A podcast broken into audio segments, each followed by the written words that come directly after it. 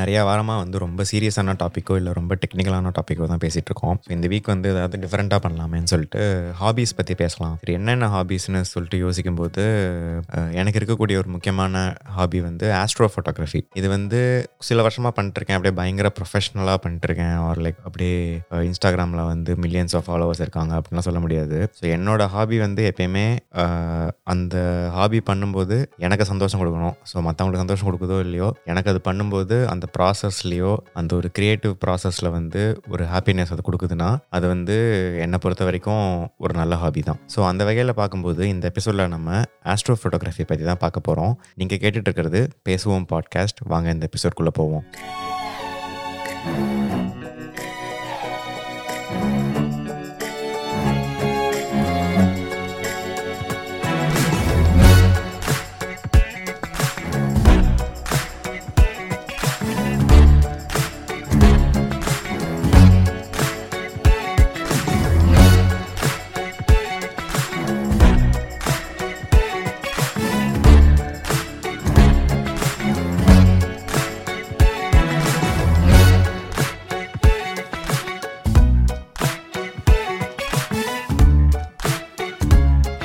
ஃபுல்லாக வந்து நம்ம ஆஸ்ட்ரோ ஃபோட்டோகிராஃபிக்குள்ளே போகிறதுக்கு முன்னாடி ஏன் இந்த ஹாபி வந்து எனக்கு பிடிச்சிருக்குன்னு பார்த்தோம்னா, ஃபஸ்ட்டு அதை பற்றி ரிசர்ச் பண்ணி பார்க்கும்போதோ இல்லை வந்து astrophysics like in general வந்து காஸ்மாஸ் பற்றி ஆஸ்ட்ரோ ஃபிசிக்ஸ் பற்றி படித்து தெரிஞ்சுக்கும் போது, கொஞ்சம் வருஷம் முன்னாடி கூட காஸ்மாஸ் ஸ்பேஸ் டைம் ஒடிசி அப்படின்னு சொல்லிட்டு ஒரு டிவி ஷோ வந்தது. நீல் டெக்ராஸ் டைசன்னு சொல்லிட்டு ஒரு ஆஸ்ட்ரோ ஃபிசிசிஸ்ட் அவர் பண்ண ஷோ வந்தது. அது வந்து 1990s வந்த கார்ல் சேகனோட காஸ்மாஸ் டிவி ஷோவோட ஒரு ரீமேக் மாதிரி வித் லேட்டஸ்ட் டெக்னாலஜி அண்ட் புது விதமான சினிமாட்டோகிராஃபி வச்சு எடுத்திருப்பாங்க. ஸோ அது வந்து நேஷனல் ஜியோகிராஃபிக்கில் அப்புறம் கொஞ்ச நாள் நெட்ஃப்ளிக்ஸில் கூட இருந்தது. இப்போ எங்கே இருக்குன்னு சொல்லிட்டு தெரில. நீங்கள் வந்து காஸ்மோஸ் ஸ்பேஸ் டைம் ஒடிசி அப்படின்னு தேடி பார்த்தீங்கன்னா உங்களுக்கு தெரியும். ஸோ அதை பற்றி அந்த ஷோ பார்க்கும்போது அவர் நிறைய விஷயம் சொல்லுவார். காஸ்மிக் கேலண்டர்னா என்ன, நம்ம வந்து இப்போ இருக்கிறது வந்து நம்மளுக்கு முன்னாடி வந்து 13 பில்லியன் இயர்ஸ் ஆல்ரெடி வந்து போயிடுச்சு. ஸோ நம்ம இப்போ இருக்கிறதே வந்து ஒரு காஸ்மிக் கேலண்டர்னு எடுத்தோம்னா அதில் ஒரு சில வினாடிகள் தான் வந்து, சில வினாடிகள் கூட இல்லை, சில மில்லி செகண்டில் தான் வந்து நம்ம வாழற டைம் ஸ்பேன் வந்து அதுக்குள்ளே தான் வருது அந்த காஸ்மிக் கேலண்டரில்.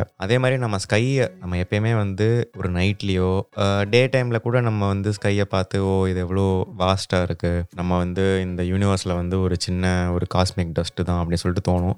பட் எஸ்பெஷலி நைட்டில் வந்து நம்ம ஸ்கையில் பார்த்தோம்னா நிறையா ஸ்டார்ஸ் இருக்குது. Like millions, thousands, millions of stars இருக்குது. அப்புறம் சம்டைம்ஸ் நம்மளால் பிளானட்ஸ் கூட பார்க்க முடியும். ஸோ அந்த மாதிரி பார்க்கும்போது நம்மளோட சைஸு, நம்மளோட ப்ராப்ளம்ஸாக இருக்கட்டும், நம்மளோட ஃபீலிங்ஸாக இருக்கட்டும், எதுவாக இருந்தாலுமே வந்து அந்த ஒரு ஸ்கேலில் பார்த்தோம்னா அவ்வளோ பெரிய யூனிவர்ஸ், அவ்வளோ பெரிய காஸ்மோஸில் வந்து நம்மளோட பிரச்சனைகள்லாம் வந்து ஒன்றுமே இல்லை, நம்மளே ஒன்றும் இல்லை, பிரச்சனையே விடுங்க. ஸோ நம்ம ஆஸ் அ ஹியூமன் பீயிங், நானாக இருக்கட்டும் நீங்களாக இருக்கட்டும், எல்லாருமே வந்து ஒரு காஸ்மிக் டஸ்ட்டு தான். ஒரு அவ்வளோ பெரிய இடத்துல நம்ம வி டோன்ட் மேட்டர் அப்படிங்கிறது தான் வந்து அந்த ஒரு ரியலைசேஷன் தான் வந்து அந்த மாதிரி ஆஸ்ட்ரோ ஃபோட்டோகிராஃபி பண்ணும்போதோ இல்லை ஜென்ரலாக நைட்டில் வந்து க்ளவுடியாலாம் இல்லாமல் இருந்ததுன்னா நைட்டில் வந்து மேலே வந்து ஸ்கையை பார்க்கும்போது அதுதான் வந்து தோணும். ஆனால் வந்து நைட்டில் வந்து நம்ம சிட்டியில் இருக்கும்போதோ இல்லை வந்து ஒரு மெட்ரோ அர்பன் ஏரியாவில் இருக்கும்போது நம்ம ஸ்கையை பார்த்தோம்னா நமக்கு அவ்வளோ ஸ்டார்ஸ்லாம் வந்து தெரியாது. அதுக்கு வந்து கொஞ்சம் அந்த லைட் பொல்யூஷன்லாம் இல்லாத ஒரு இடத்துக்கு ட்ராவல் பண்ணி போனால் தான் நம்மளால் வந்து ஸ்டார்ஸ் பார்க்க முடியும். ஸோ அதுக்கு வந்து நம்ம ஆஸ்ட்ரோ ஃபோட்டோகிராஃபி பற்றி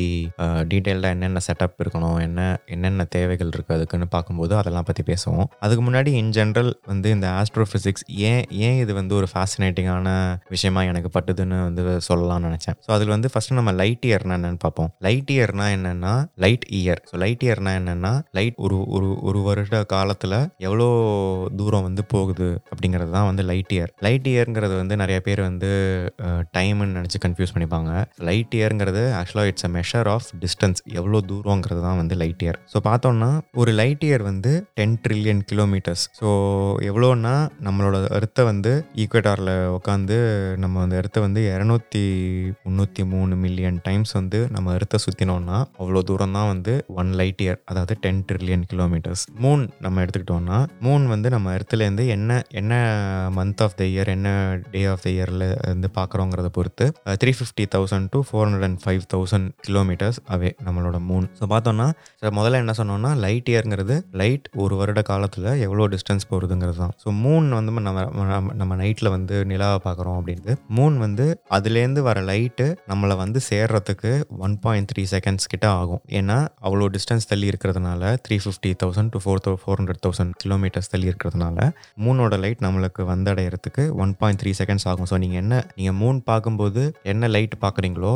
அது 1.3 seconds லேட்டாக தான் பார்க்குறீங்க. அதே மாதிரி சூரியன் எடுத்துப்போம். சூரியன் வந்து 150 million kilometers தள்ளி இருக்குது. அதாவது 0.00000158 லைட் இயர்ஸ் அவே. ஸோ அவ்வளோ தூரத்தில் இருக்கிறதுனால அதோட லைட்டு நம்மளுக்கு வந்து எர்த்தில் வந்தடைகிறதுக்கு ஒரு 8 நிமிஷம் ஆகும். ஸோ நீங்கள் சூரியனை மேலே பார்த்து அந்த வெளிச்சம் ஒரு சூரியனை நேராக பார்த்தீங்கன்னா அதில் நீங்கள் பார்க்கக்கூடிய லைட்டு வந்து 8 நிமிஷம் முன்னாடியே சூரியன்லேருந்து வந்துருச்சு. ஆக்சுவலாக இதை பற்றி படிக்கும்போது இந்த மூன் சன் அப்படிங்கிற விஷயத்தை கேட்கும்போதே 8 நிமிஷம் முன்னாடி வந்த லைட் தான் நான் பார்க்குறேன்னா அப்படிங்கிறது தெரிஞ்சுக்கிறதுக்கு பயங்கர ஃபேசினேட்டிங்காக இருந்தது. நம்ம ஸ்கூலில் ஃபிசிக்ஸில் எல்லாம் நிறையா கற்றுட்டு இருந்திருப்போம். அப்போது நான் நிறையா கிளாஸ் கவனிக்கலாம்னு நினைக்கிறேன். அப்போ எனக்கு வந்து அவ்வளோ ஃபேசினேட்டிங்காலாம் இல்லை. பட் இந்த ஆஸ்ட்ரோஃபோட்டோகிராஃபியை பற்றி நிறையா படிக்கும்போது இந்த விஷயம்லாம் வந்து எனக்கு பயங்கர ஃபேசினேட்டிங்காக இருந்தது. அதே மாதிரி பார்த்தோம்னா இப்போ சன்லேருந்து வர லைட் வந்து 8 minutes கழிச்சு தான் எடுத்துக்கு வந்ததுன்னு சொன்னோம்ல. அதே மாதிரி நம்ம மார்ஸ் வீனஸ்லாம் எடுத்துக்கலாம். மார்ஸ் வீனஸ்லாம் கூட அதுலேருந்து வர லைட்லாம் வந்து ஃபியூ மினிட்ஸ்க்கு அப்புறம் தான் வந்து நமக்கு எடுத்துக்கு வந்து வந்தடையுது. இன்னும் கொஞ்சம் வந்து நம்ம சோலார் சிஸ்டமில் வெளியில் போவோம். சாட்டர்ன் வந்து சோலார் சிஸ்டமில் நம்மளோட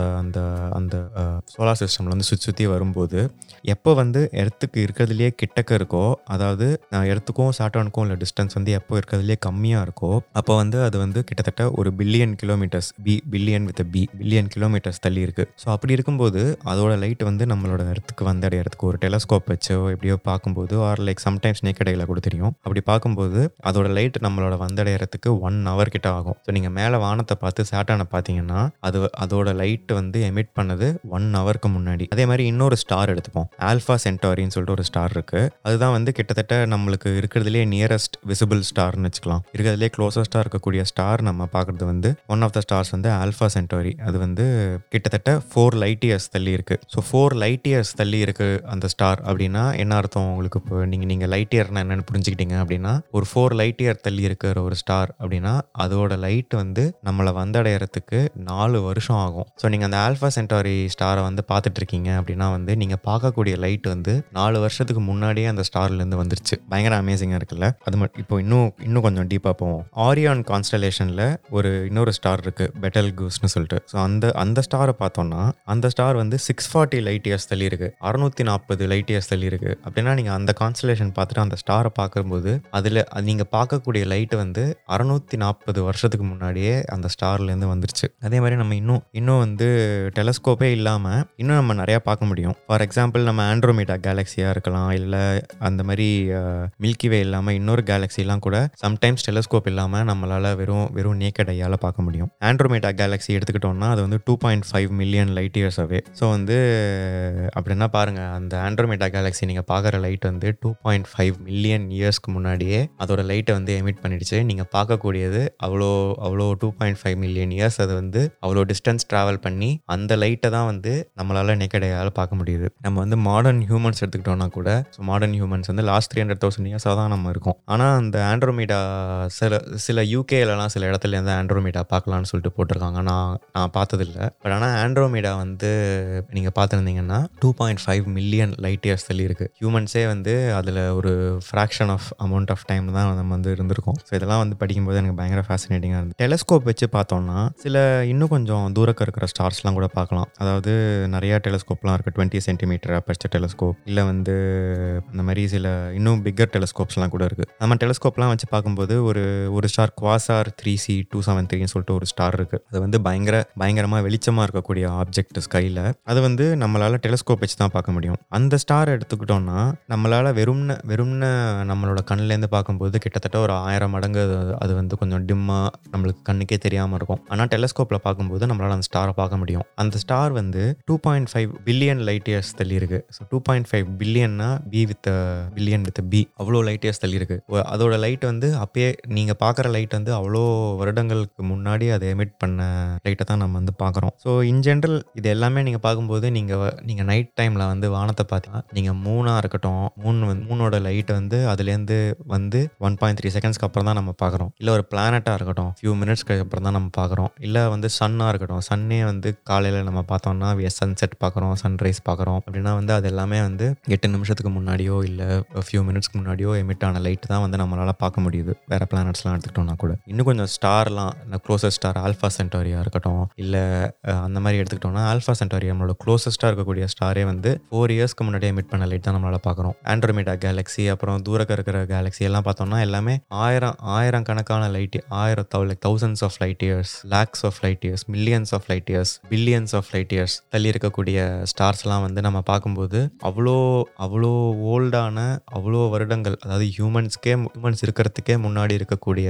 லைட்லாம் வந்து நம்மளால் பார்க்க முடியுது இப்போ. இதெல்லாம் பார்க்கும்போது ஸ்கேல், யூனிவர்ஸோட ஸ்கேல், அப்புறம் நம்ம அதில் வந்து என்னவா பங்கேற்றுட்டு இருக்கோம், நம்மளோட பார்ட் என்ன இந்த யூனிவர்ஸில், அந்த மாதிரி வந்து டீப்பாக வந்து இந்த ஆஸ்ட்ரோஃபோட்டோகிராஃபி பண்ணும்போதோ இல்லை ஜென்ரலாக நைட்டில் வந்து ஸ்கையை பார்க்கும்போதோ எனக்கு நிறைய தடவை தோணியிருக்கு. ஸோ அந்த மாதிரி பார்க்கும்போது தான் வந்து நம்ம என்னவா நம்மளை நினச்சிக்கிறோம், நம்ம மற்றவங்கள என்ன மாதிரி நினைக்கிறோம், அந்த மாதிரி கொஞ்சம் ரொம்ப ஃபிலாசபிக்கலாக கருத்துக்கு அந்த சாமி மாதிரி பேசாமல் நம்ம ஆக்சுவல் பாட்காஸ்ட்டில் என்ன பேசணும்னு நினச்சோமோ அதை பற்றி பேசுவோம். பட் இன் ஜென்ரல் நீங்கள் நைட் ஸ்கையை பார்த்தீங்கன்னா உங்களால் அதெல்லாம் வந்து ரியலைஸ் பண்ண முடியும். வெறும்னா இந்த டிஸ்டன்ஸ் ஆஸ்பெக்ட், லைட் இயர்ஸ், எவ்வளோ லைட் இயர்ஸ் தள்ளி இருக்குது இந்த ஸ்டார்ஸ்லாம் அப்படிங்கிற ஒரு ரியலைசேஷன் நம்ம எல்லாருக்கும் வந்துச்சுனாலே நம்மளோட யூனிவர்ஸையும் நம்ம எர்த் வந்து எவ்வளோ ப்ரெஷியஸ்ங்கிறதையும் நம்ம ஹியூமன்ஸாக எப்படி வந்து இந்த மாதிரி சில விஷயங்கள்லாம் நம்மளால் எக்ஸ்பீரியன்ஸ் பண்ண முடியுதுங்கிறதையும் நம்ம வந்து உணர முடியும். ஸோ நம்ம ஆஸ்ட்ரோஃபோட்டோகிராஃபிக்குள்ள வருவோம். ஆஸ்ட்ரோஃபோட்டோகிராஃபிக்கு மெயினாக என்ன தேவைன்னா பேசிக்காக ஒரு டிஎஸ்எல்ஆர் கேமரா இருந்தால் போதும். ஜென்ரலாக வந்து லென்ஸ் மாற்றக்கூடிய ஒரு basic DSLR camera, second hand கேமராவாக இருக்கலாம். ரொம்பலாம் பைசா செலவு பண்ணணும்னு அவசியமே கிடையாது. ஸோ ஏதாவது உங்களோட ஃப்ரெண்டோட கேமராவாக இருக்கலாம். நீங்கள் அது வந்து ஒரு நாளைக்கு பாரோ பண்ணிட்டு எடுத்துகிட்டு போயிட்டு ஃபோட்டோ எடுத்துட்டு நீங்கள் திரும்பி கொடுக்கலாம். ரொம்ப இன்வெஸ்ட்லாம் பண்ணுங்கிற அவசியமே இல்லை. பேசிக் டிஎஸ்எல்ஆர் கேமரா, லென்ஸ் மாற்றக்கூடிய, கொஞ்சம் லென்ஸ்ன்னு என்ன லென்ஸ் தேவைன்னு கேட்டிங்கன்னா வைடாக இருக்கணும். நிறையா இதில் பார்த்தோம்னா அந்த கேமரா கூடிய கிட் லென்ஸ்ன்னு சொல்லிட்டு வரும். அந்த கேமரா கூடிய காம்போவாக சேர்ந்து லென்ஸும் சேர்ந்து வரும். அந்த லென்ஸே போதும். அந்த லென்ஸை வச்சே நல்லா சூப்பராக ஆஸ்ட்ரோஃபோட்டோகிராஃபி எடுக்க முடியும். அது மாதிரி பேசிக் டிஎஸ்எல்ஆர், பேசிக் லென்ஸ் இருந்தாலே போதும். நீங்கள் அப்படியே ப்ரொஃபஷனலாக வந்து பண்ணணும் அப்படின்னு நினச்சிங்கன்னா ஃபியூச்சரில் உங்களுக்கு அந்த ஹாபி பிடிச்சிருக்கு, அதில் நீங்கள் இன்னும் எக்ஸ்ப்ளோர் பண்ணணும், இன்னும் நல்ல ஃபோட்டோஸ் எடுக்கணும் அப்படின்னு நினச்சிங்கன்னா நீங்கள் நிறையா இன்வெஸ்ட் பண்ணலாம். நான் மோஸ்ட்லி வந்து பேசிக் கேமரா, ஏன்னா எனக்கு அந்த ஃபோட்டோவோட கிளாரிட்டியை விட அந்த கிரியேட்டிவ் ப்ராசஸ், இந்த process of creating that astrophotography, ஒரு மில்கி வே ஃபோட்டோவாக இருக்கட்டும் இல்லை வந்து ஸ்டார் ட்ரெயில்ஸ் ஃபோட்டோவாக இருக்கட்டும், அந்த ப்ராசஸும் அப்புறம் அந்த ஃபோட்டோவை எடிட் பண்ணும்போது வரக்கூடிய அந்த ஹாப்பினஸும் தான் வந்து என்னை பொறுத்த வரைக்கும் எனக்கு முக்கியம். உங்களுக்கு வந்து அந்த ஃபோட்டோ வந்து பயங்கர குவாலிட்டியாக இருக்கணும், அதை வந்து இன்ஸ்டாகிராமில் போட்டால் சூப்பராக இருக்கணும் பார்க்குறதுக்கு, அதுக்கு வந்து 1000 லைக் வரணும் அப்படிங்கிற கோல்ஸ்லாம் இருக்கலாம். அப்படி இருந்தீங்கன்னா அது உங்களோட பிரச்சனை. ஸோ ஓவரால் ஒரு ஹாபின்னு எடுத்துக்கிட்டோம்னா த ப்ராசஸ் இஸ் வெரி இம்பார்ட்டன்ட்ங்கிறது என்னோட கருத்து. அது இல்லாமல் கேமரா, லென்ஸு, அதுக்கப்புறம் வந்து ஒரு நல்ல ட்ரைபாட்னா என்ன, ஒரு சீப்பாக என்ன ட்ரைபாட் கிடைக்குதோ அந்த கேமராவோட வெயிட்டை தங்கக்கூடிய, கொஞ்சம் வந்து காற்றடிச்சதுன்னா அந்த காற்றுல சாயாமல் அந்த மாதிரி கொஞ்சம் ஸ்டெடியாக இருக்கக்கூடிய ட்ரைபாட் இருந்ததுன்னா நம்மளால நல்லா ஃபோட்டோ எடுக்க முடியும். ஃபார் எக்ஸாம்பிள் நீங்கள் போகிற இடத்துல வந்து அவ்வளோ காற்றுலாம் அடிக்காது. நீங்கள் ட்ரைபாடை மறந்துட்டீங்கன்னா கூட நீங்கள் வந்து ஒரு கல்லுக்கு ஒரு கல் மேலேயோ இல்லை 2-3 புக்ஸை வச்சு அதுக்கு மேலேயோ இல்லைனா வந்து உங்கள் காருக்கு மேலேயோ இல்லை நீங்கள் அங்கே இருக்கக்கூடிய அங்கே சுற்றி இருக்கக்கூடிய சில விஷயங்களை வச்சு நீங்கள் கேமரா வந்து ஸ்டெடியாக வந்து அதை ஹோல்ட் பண்ணுற மாதிரி வச்சுட்டு ஸ்கையை வந்து பாயிண்ட் பண்ணி வச்சுட்டு நீங்கள் வந்து ஃபோட்டோ எடுக்கலாம். நான் initial few times astro photography எடுக்கும்போது என்கிட்ட ட்ரைபாடே கிடையாது. ஸோ அங்கே இருக்கக்கூடிய கல்லெல்லாம் அப்படியே அடுக்கி வச்சு அந்த கல் மேலே கேமரா வச்சு, அஃப்கோர்ஸ் அது வந்து கேமரா வந்து கீழே விழுந்து உடையாமல் பார்த்துக்கணும். அந்த மாதிரி வச்சு நான் ஃபோட்டோ எடுத்துகிட்டு இருந்தேன். உங்களுக்கும் ட்ரைபாட் இருந்துச்சுன்னா ட்ரைபாட் வச்சு எடுங்க. ட்ரைபாட் இல்லைனாலும் நீங்கள் கொஞ்சம் கிரியேட்டிவாக அங்கே பக்கத்தில் என்ன இருக்குங்கிறத பார்த்து நீங்கள் அதை வச்சு கூட நீங்கள் ஃபோட்டோ எடுக்கலாம். ஜென்ரலாக வந்து இப்போ ரீசெண்டாக வர கேமராலாம் நிறையா இந்த ஃபோன் கூட ப்ளூடூத்தில் கனெக்ட் பண்ணி நீங்கள் ஃபோன்லேருந்து கிளிக் பண்ணி ஃபோட்டோ எடுக்கலாம். அந்த மாதிரி ரிமோட் ஷட்டர்லாம் இருக்குது. அந்த மாதிரி இருந்ததுன்னா நீங்கள் அப்படியே அதை உங்கள் ஃபோனையே யூஸ் பண்ணிக்கலாம். அப்படி இல்லைனா ஜென்ரலாக வந்து ஒரு கேபிள் ரிமோட் ஷட்டர்னு சொல்லிட்டு நீங்கள் வந்து உங்களோட நீங்கள் எங்கே ஆன்லைனில் வாங்குறீங்களோ நீங்கள் அந்த வெப்சைட்டில் தேடி பார்த்தீங்கன்னா ரிமோட் ஷட்டர் ரொம்ப சீப்பாக உங்களுக்கு கிடைக்கும். நீங்கள் அதை வந்து கேமராவில் சுருக்கிட்டு அதில் வந்து நீங்கள் எவ்வளோ நிமிஷத்துக்கு ஃபோட்டோ எடுக்கணும் அதெல்லாம் வந்து அது வந்து சொல்லும். அது வந்து ஒரு ரிமோட் ஷட்டர் வாங்கி வச்சுக்கிறது ஜென்ரலாக நல்லது. அது மட்டும் இல்லாமல் முக்கியமான இதெல்லாம் எக்யூப்மெண்ட்லாம் சொல்லிட்டோம். அதை விட இருக்கிறதுலே முக்கியமான விஷயம் வந்து இடம், எங்கே போய் ஃபோட்டோ எடுக்க போகிறீங்கிறது தான் முக்கியம். நம்ம வந்து இந்தியாவில் எடுத்துக்கிட்டோம்னா நிறையா ஹில் ஸ்டேஷன்ஸ் லைக் நம்ம ஊட்டி, கொடைக்கானல், கூர்க், ஏற்காடு, அங்கெல்லாம் வந்து நிறையா நம்மளோட நேஷனல் ஃபாரஸ்ட்லாம் இருக்குது. நிறையா அங்கெல்லாம் வந்து அவ்வளோ லைட் பொல்யூஷன்லாம் கிடையாது. ஸோ லைட் பொல்யூஷன் இல்லாத இடத்த நீங்கள் தேடி போகணும். லைட் பொல்யூஷன் இல்லாமல் இருக்கணும். அதே மாதிரி நீங்கள் வந்து எப்பயுமே மூன் கேலண்டர் வந்து பார்க்கலாம். மூன் கேலண்டரில் பார்த்தீங்கன்னா மூனோட ஃபேஸஸ்லாம் இருக்கும். என்னைக்கு வந்து அமாவாசையோ நீங்கள் அன்றைக்கி வந்து போனீங்கன்னா அப்போ வந்து உங்களுக்கு நோ மூன் டேவாக இருக்கும். நீங்கள் வந்து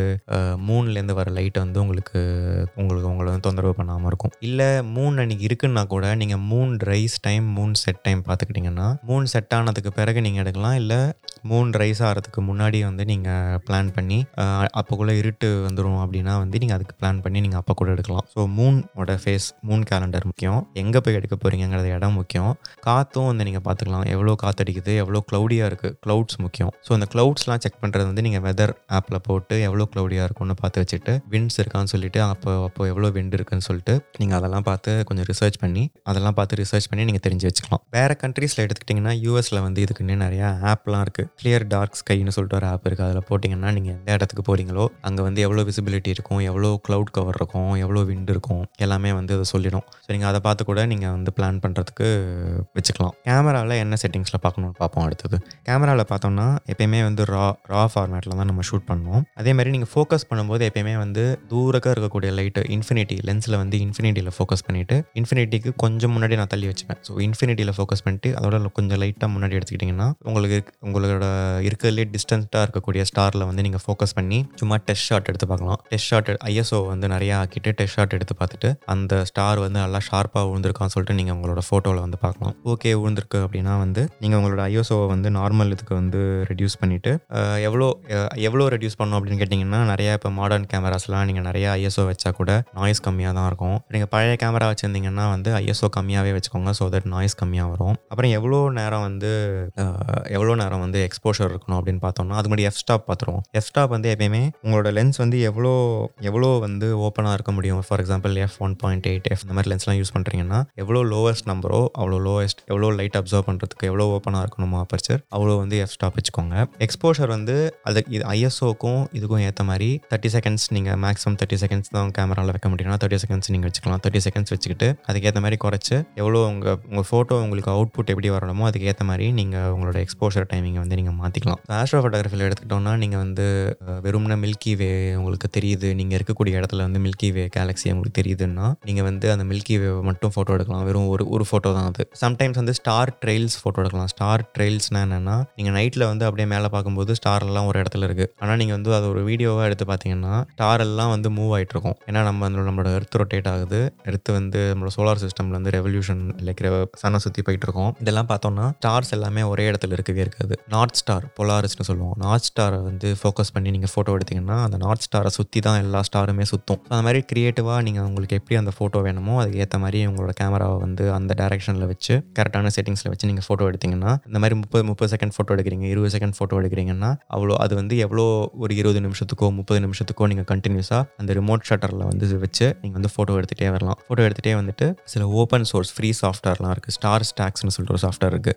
அந்த சாஃப்ட்வேரில் வந்து நீங்கள் எடுத்த அந்த எல்லா ஸ்டார் ஃபோட்டோஸையும் எடுத்து அதில் உள்ளே போட்டு எல்லாத்தையும் வந்து ஸ்டாக் பண்ணலாம். ஸ்டாக் பண்ணலாம்னா ஒரு ஃபோட்டோ இன்னொரு ஃபோட்டோ மேலே வந்து ஸ்டாக் ஆகி எல்லாம் மர்ஜ் ஆகும்போது அந்த ஸ்டாரோட பாத் வந்து அதோட லைட் பாத்தை வந்து நம்மளால் பார்க்க முடியும். ஸோ அதுதான் வந்து ஸ்டார் ட்ரெயில்ஸ் ஃபோட்டோ. அதே நீங்கள் ஃபோட்டோஷாப்லேயும் பண்ணலாம், லைட் ரூம்லையும் பண்ணலாம். ஸோ அடோபியோட சில சாஃப்ட்வேர்லாம் இருக்குது, ஃபோட்டோஷாப், லைட் ரூம், அதெல்லாம் உங்களுக்கு தெரியும்னா நீங்கள் அதை ஆல்ரெடி யூஸ் பண்ணுறீங்கன்னா நீங்கள் அந்த சாஃப்ட்வேரில் கூட அதை வந்து ட்ரை பண்ணலாம். ஸோ இதான் ஆஸ்ட்ரோ ஃபோட்டோகிராஃபியை நாங்கள் எக்ஸ்பிளைன் பண்ணணும்னு நினச்சோம். இதில் உங்களுக்கு ஏதாவது கொஸ்டினோ ஃபீட்பேக்கோ இருந்ததுன்னா நீங்கள் எங்களுக்கு எங்களோட இன்ஸ்டாகிராம்க்கோ ட்விட்டருக்கோ மெசேஜ் அனுப்பலாம். இல்லை உங்களுக்கு ஏதாவது டவுட் இருக்குது, எப்படி பண்ணணும் அப்படின்னு உங்களுக்கு டவுட் இருந்துச்சுன்னா கூட நீங்கள் எங்களுக்கு மெசேஜ் பண்ணுங்கள். எங்களுக்கு தெரிஞ்ச அளவுக்கு நாங்கள் சொல்கிறோம். நாங்கள் எக்ஸ்பர்ட்லாம் கிடையாது. But in general we love to do astro photography. So எங்களுக்கு தெரிஞ்ச டீட்டெயில்ஸ் நாங்கள் உங்களுக்கு சொல்கிறோம். ஓவரால் வந்து நம்ம எல்லாருக்குமே வந்து ஒரு நல்ல ஹாபி இருக்கிறது, ஒரு நல்ல கிரியேட்டிவ் ஹாபி இருக்கிறது வந்து எப்பயுமே நல்லது. ஏன்னா அந்த மாதிரி டிஃப்ரெண்ட் கிரியேட்டிவ் ஹாபிஸ் இருக்கும்போது தான் நம்மளால் ஒர்க்லேயும் இருக்கட்டும் இல்லை பர்சனல் லைஃப்லையும் இருக்கட்டும் நம்மளால் வந்து ஒரு கிரியேட்டிவ் ஐடியாஸ், ஒரு புது பெர்ஸ்பெக்டிவ் கொண்டு வரதுக்கு ஹாபிஸ் வந்து நிறையா ஹெல்ப் பண்ணுதுங்கிறத வந்து நான் ஸ்ட்ராங்காக நம்புகிறேன். நான் படித்த நிறையா புத்தகங்களும் அதை பற்றி நிறையா பேசியிருக்காங்க. ஸோ நல்ல ஒரு கிரியேட்டிவ் ஹாபியை வந்து எப்பயுமே ஆக்டிவாக வச்சுக்கிறது நல்லது. இந்த மாதிரி வேறு சில ஹாபிஸ்லாம் பற்றி கூட உங்களுக்கு இன்ட்ரெஸ்ட் இருக்குதுன்னு நீங்கள் இந்த எபிசோட் பார்த்துட்டு சொன்னீங்கன்னா இன்னும் வேறு சில ஹாபிஸ்லாம் பற்றி கூட நம்மளோட ஃபியூச்சர் எபிசோடில் டிஸ்கஸ் பண்ணலாம். எப்படி அந்த ஹாபிக்குள்ளே போகிறது, அந்த ஹாபியோட பேக்ரவுண்ட் என்ன, எப்படி பண்ணலாங்கிறத பற்றியும் நம்ம வந்து டிஸ்கஸ் பண்ணலாம். ஸோ இந்த எபிசோட் பிடிச்சிருந்ததுன்னா நீங்கள் வந்து Apple Podcastsல கேட்குறீங்கன்னா அங்கே வந்து ரேட்டிங்ஸ் அண்ட் ரிவ்யூஸ் கொடுக்கலாம். நீங்கள் Spotifyல கேட்குறீங்கன்னா Spotifyல கூட இப்போ உங்களால் ரேட்டிங்ஸ் கொடுக்க முடியும். ஸோ ரேட்டிங்ஸ் கண்டிப்பாக கொடுங்க. வேறு பிளாட்ஃபார்மில் கேட்குறீங்கன்னா நீங்கள் உங்களோட ஃப்ரெண்ட்ஸ் அண்ட் ஃபேமிலி கிட்ட வந்து எங்களோட பாட்காஸ்ட் வந்து ஷேர் பண்ணலாம். எங்களுக்கு ஹெல்ப்ஃபுல்லாக இருக்கும். ஸோ இதே மாதிரி இன்னொரு எபிசோடோட அடுத்த வாரம் சந்திப்போம். அது வரைக்கும்